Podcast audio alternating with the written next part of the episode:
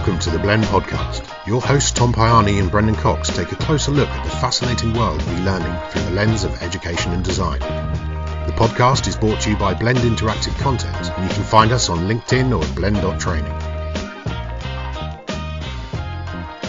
Hi Brendan, how are you? I'm good, Tom. How's everything with you? Very, very good, thank you. We're going to talk about one of your favourite books today, aren't we? The Power of Moments by Chip and Dan Heath.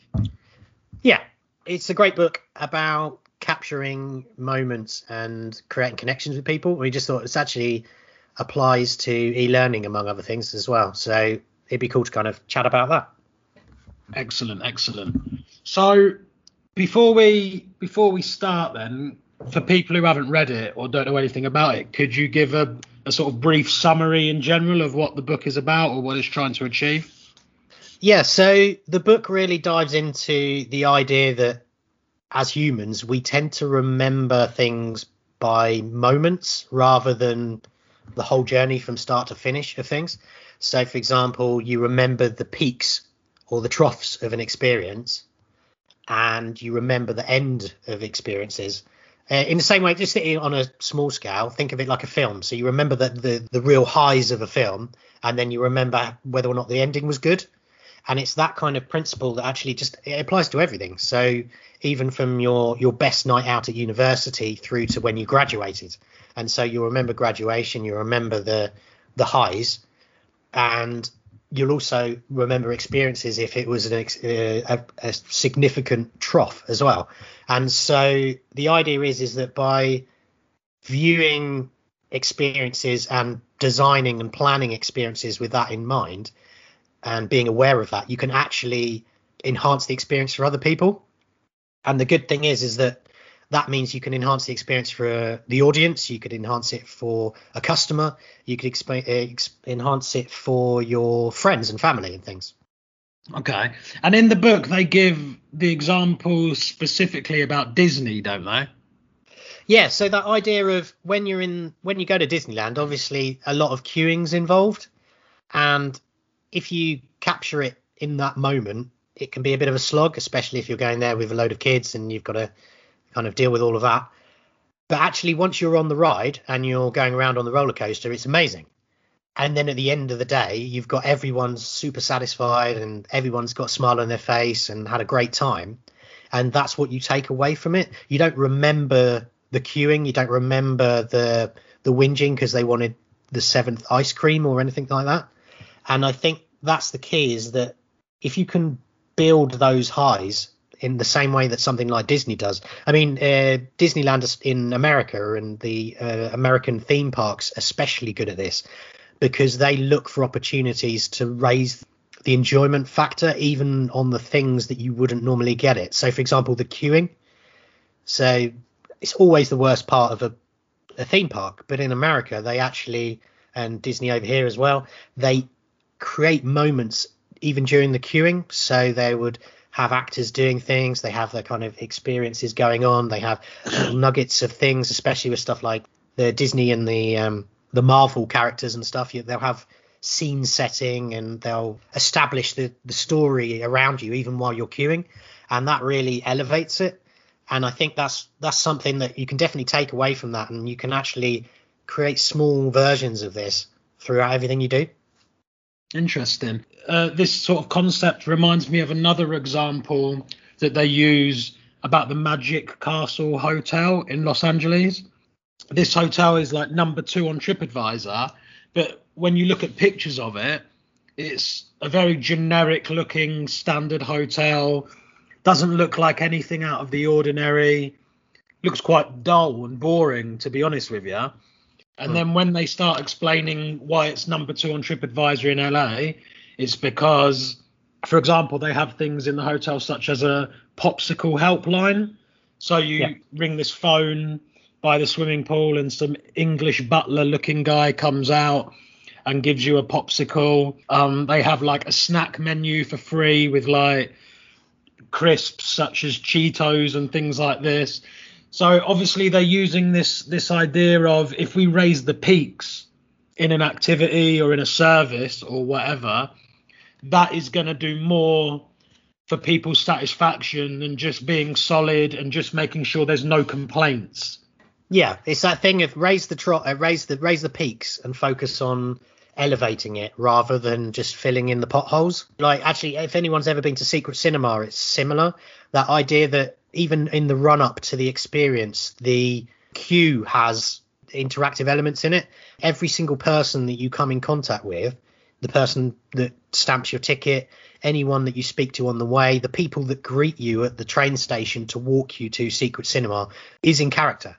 And you're given a character sheet before you even turn up and uh, guidance on your costume and things like that. So from the moment you decide you're doing it, all the way through to the actual experience of sitting through a couple of hours of interactive kind of experiences of walking around a venue, fully decorated, actors and activities going on, and then through to actually watching the film at the end. Everything is elevated, and they're they're looking for all of those moments where you can surprise someone and break the script because something that they talk about in the book is that idea of when you're queuing to an event you're expecting the event to start once you get in. By surprising you and elevating the actual, the generic queuing experience, you can actually like surprise people, and the people will talk about like, oh, did you see what happened in the queue, or did you did you see what that guy was doing while we were waiting, and things like that. And it's stuff like that that really creates memorable moments. Another example of breaking the script that came to my head was a restaurant, pretty standard restaurant. You know, it was doing okay. The owners decided to mix things up a bit. And they said to each member of staff, you're allowed to give away X amount of food and drink randomly to various okay. guests over the next month. And obviously that was an that was a way to build peaks. Because yeah. if you're going into this restaurant and you get offered a free drink for no reason and it's completely random, you're going to remember that. That's going to be the part of the experience you remember you know, in one way you could just be like, okay, they're just trying to differentiate themselves, they're doing something different, but there's some thought behind this, isn't there? Because it's prioritizing creating peaks rather than prioritizing fixing potholes. Yeah, there's a. I, I tell you what, there's a really good example of just in terms of customer service. There's a company in the UK called Timpsons that mend shoes and cut keys and things. They're they're kind of spread out all across the UK, and they've got amazing customer service. But from the perspective of you, if you walk in there and you just say, "Oh, can you could you shine my shoes because my shoes have just been scuffed up," or could I buy a set of laces?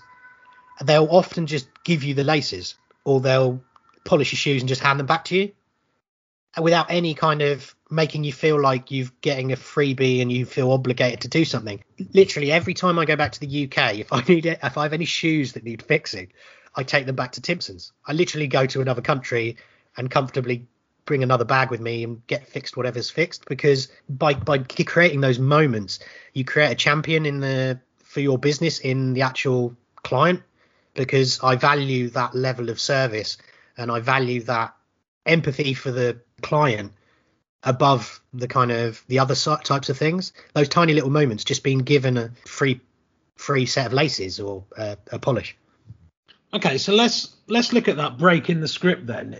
Yeah. How do you think that can be used in e-learning?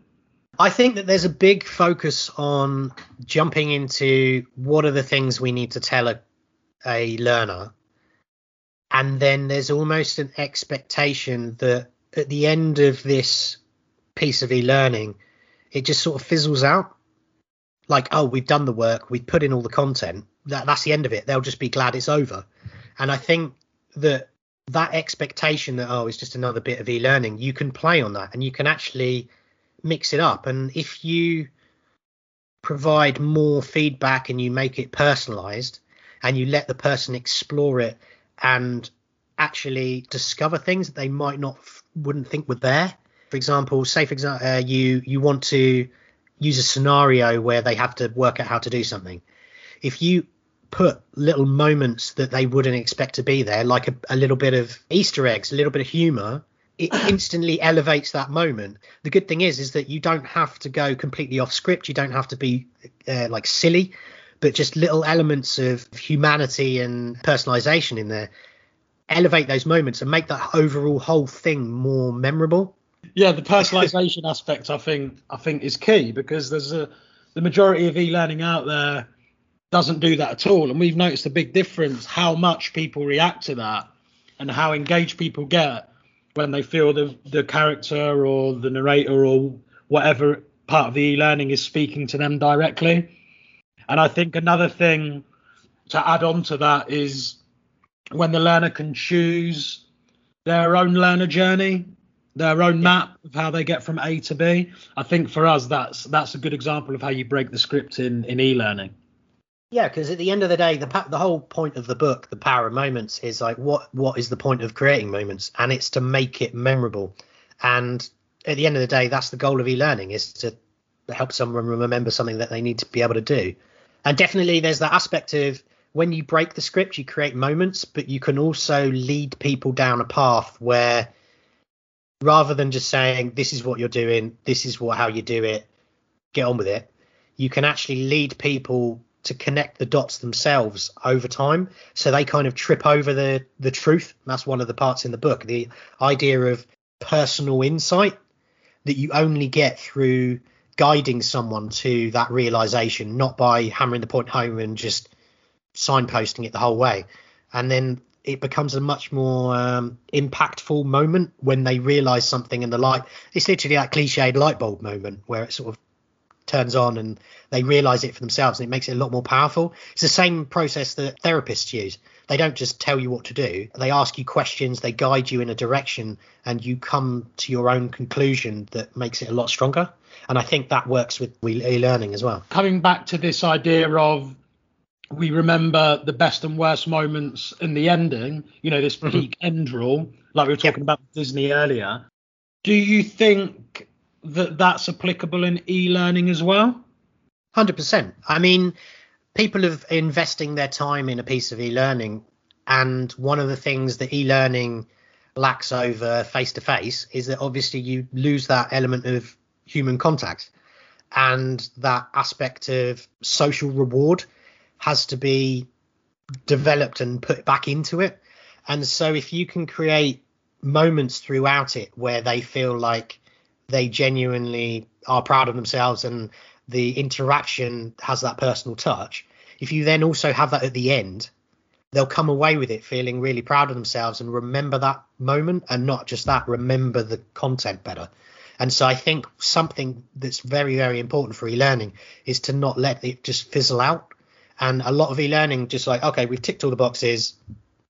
That's it. There's no conclusion or a summary and that's about as good as it gets normally. There's no sort of closing chapter that talks about what you've achieved and uh, discusses how well you've done, and things like gamification as well can add in that element of you can see how well you've done. Also, social proof, so sharing it with other people as well. It elevates the ending, so it's way, way, way more memorable.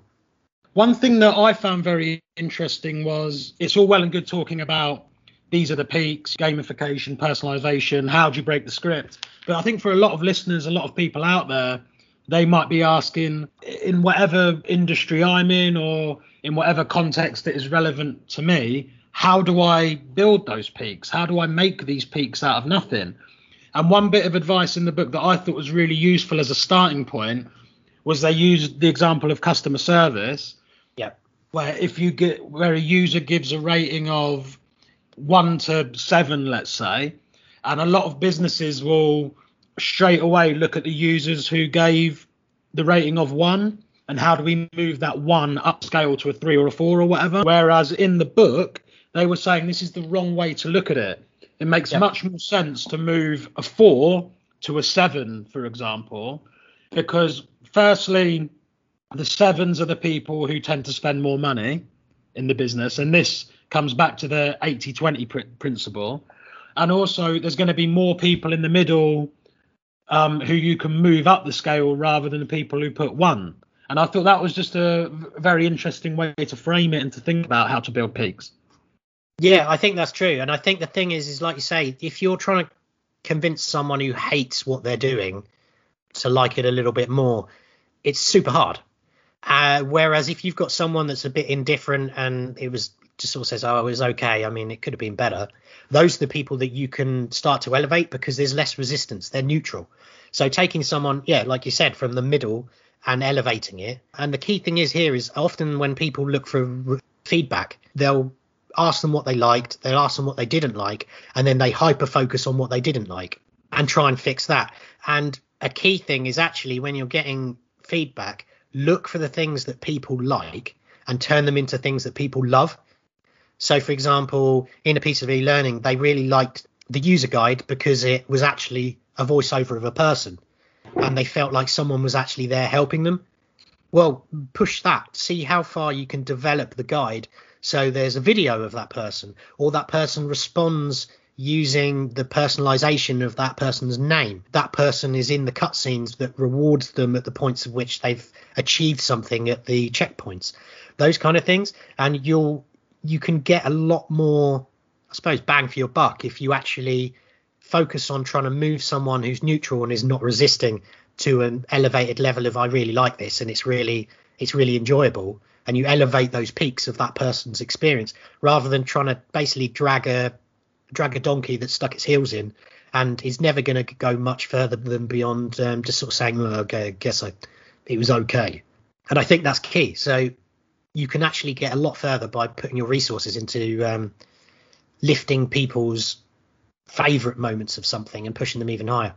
I would maybe say li- lifting people's mediocre moments higher to make them become yeah. And I think yes. I think user guides are a, a, great example of that because this is often a thing that's just a sort of obligatory add-on that yep. has to be included, and it's a box ticking exercise normally. Pages and pages of instruction because it needs to be there because exactly. the user has to have that as part of the package. Whereas turning something that is pretty vanilla, like a user guide, into something super interactive. We try and do it at Blend. Any sort of user guides that we include, we're trying to use augmented reality, you know, and make it as immersive, engaging, as interactive as possible within the e-learning. They're the things that we know are going to set us apart. Rather than fixing pothole after pothole, we need to be doing that automatically because we have our own minimum standards. But I mean more how we can make ourselves different is by taking these things that are just always created as a given and are pretty sort of average. People don't feel emotionally too strongly one way or the other about them. And all of a sudden, you've got a user guide that says your name is personalized to you, is an open ended user guide. So it doesn't go from point A to point B. It depends what you ask it, and it comes back with a certain answer. You can use augmented reality where you have to physically build the, the structure, for example, if it's like IKEA or something like that, to see if you can do it in an augmented environment before you do it in real life. These are the sorts of things that I think pique the interest and and create those sort of memorable moments for your clients, customers, users, whoever they are. Yeah, definitely. And I think there one of our other episodes we talked about onboarding, and that's a major place where it's mediocre in terms of if you think of from an emotional perspective, there's nothing higher than suddenly getting a new job and it's like a massive moment in someone's life. And then the first thing that happens is is they turn up on the day or they get sent their email and it says congrats you've got the job. This is when you're meeting us. And it's such a flat moment. And then when they arrive they're stood in reception and there's no there's no sense of welcoming to it. There's the peak of getting the job suddenly goes very mediocre. I'm not saying it goes badly, but it's like going on a first date the first time you turn up at a company after you've got the job. And the reality is is there's a perfect opportunity there to really make someone on board to the community of that job and not just look at it from the side of the job of like well that person's got the job now they just need to turn up and we'll tell them what to do think of it as creating the culture of integrating them into the the feel of the company. You could quite easily make a piece of e-learning where it just it introduces the the office space. You can look around the office it tells you where everything is it introduces some of the people that work there and it does it in a kind of friendly informal manner that makes you feel like you already know them a little bit. So that first day nerves when you turn up you don't have them you're already ready to go. You're excited to meet these people. You know where everything is. It's not a sort of work it out when you get there. Oh, you'll you'll get it over time sort of thing. You actually feel welcomed. And I think onboarding is also another area where just putting a little bit of thought into elevating those mediocre moments can really make a big difference and get that person excited about working for them. Totally agree. Is there any last thoughts you have on the book before we call it a day? Other than just reading it, I would say that one of the key things is that it's not just related, it, it's not just applicable to business, to e learning. You can use it in your life every day. That thing of when someone makes a suggestion or has an idea and you don't empathize with that person straight away. You picture yourself doing that thing or trying that thing, and you maybe play it down, take a breath, take a moment, and actually think about how excited that person is about that thing, whether it's an outfit, whether it's what they're going to cook for dinner, whether it's the holiday they're going on, and give yourself a moment to get excited about it for them, and then talk about it in a way that elevates that moment for them, get them more excited. Talk about the cool things they could be doing. Talk about how awesome this meal's going to be. Talk about how cool that outfit is, and like, oh, if you had that thing, you could put that thing with it. And I think that if you can create a habit where you help other people around you and also yourself elevate those moments every day, and so you can find little moments within the day and look for an opportunity to elevate it for someone else. And I think it, it, it's it's a good way of making things more memorable and creating connections with people. I can attest to that because you are sickeningly positive every day. Thanks. Nice one. Okay, great. Okay. Talk to you soon. Bye. Thanks for listening to the Blend podcast. Episodes are available via Google, Apple, and Spotify. You can find Blend interactive content on LinkedIn or at blend.training. Don't forget to like and subscribe. See you next time.